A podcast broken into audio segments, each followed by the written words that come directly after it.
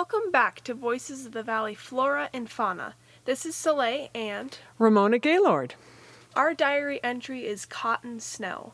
How splendid is June in Telluride. Seriously, the weather is amazing, new trails are opening up, and almost daily, everything is crisp green with plants and trees leafing out in mass.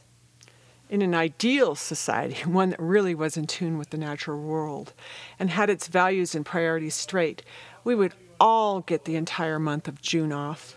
June in Telluride is blissful with high school graduation done, bluegrass here, chartreuse aspens, and cotton flying through the air, piling up in our gutters. Summer snow.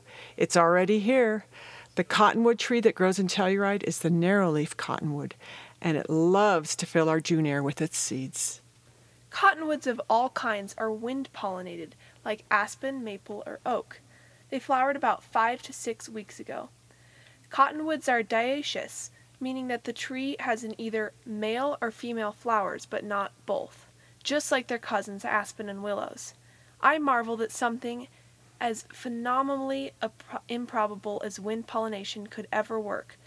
But obviously it does. Every single one of those billions of fluff of cotton floating around right now is the result of a pollen grain winding up on the stigma of a flower on a female catkin. When those lucky pollen grains reach their targets, pollination happens within 24 hours. In the weeks following, the flowers developed into seeds surrounded by tufts of cotton, and in the last two weeks, the protective sheaths covering the developing seeds have been drying, splitting, and folding back. As they do this, the seeds of the cotton are exposed to the wind and carried away. The neat thing about cottonwood seeds is, of course, the cotton. It's a very different approach to wind dispersal than a maple or an elm, both of which essentially grow a winged seed package, which is called a samara, to carry their seeds away. It is even different from the little seed parachutes of dandelions that are floating all over the valley floor right now. Real cotton, like the kind from which clothes are made, comes from a species of shrub in the genus Gossypium and is native to both the Old and New World. It has a fascinating history in that it was domesticated independently several thousand years ago in both hemispheres. Today, the vast majority of commercially grown cotton is a species native to Central America and the Caribbean. Cottonwoods and cotton are not closely related, and each evolved their own cotton independently, but the basic idea is the same Surround the seeds in tufts of fiber so that they can become carried by the wind. The fibers comprising the tufts are called trichomes, which are basically plant hairs. You see the trichomes all the time on lots of plants, and it's interesting to think that whatever you're wearing right now, at least on part of your body, is probably clothed in them if you have any cotton on. The evolutionary advantage of the cotton strategy is that it's cheap. Growing a little tuft of cotton requires fewer resources than cranking out a full blown Samara package. But the disadvantage is the low flight load capacity of a cotton tuft. And that means it necessitates little tiny seeds. With bits of cotton all over the place, you might wonder what the valley that the valley floor isn't just carpeted with cottonwoods. But the chances of any one seed becoming a tree are very slim. A cottonwood seed needs to land on damp, open soil, usually along a stream, creek, or river, in direct sunlight.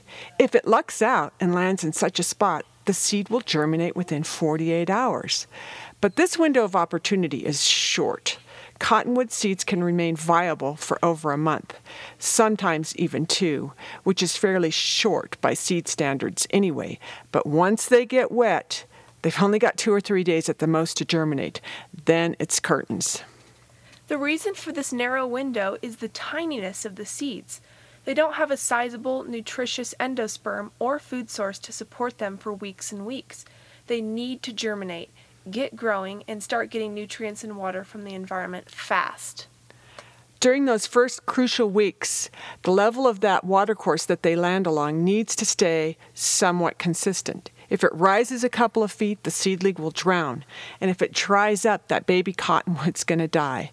Abandoned secondary stream channels are often good sites because they typically have significant subsurface water. People complain about cottonwoods for lots of reasons, some good, some bad.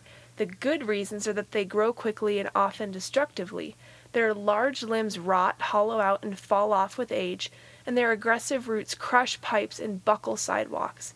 The bad reason is the seeds. People will complain about the cotton all over as if it were locusts or manure.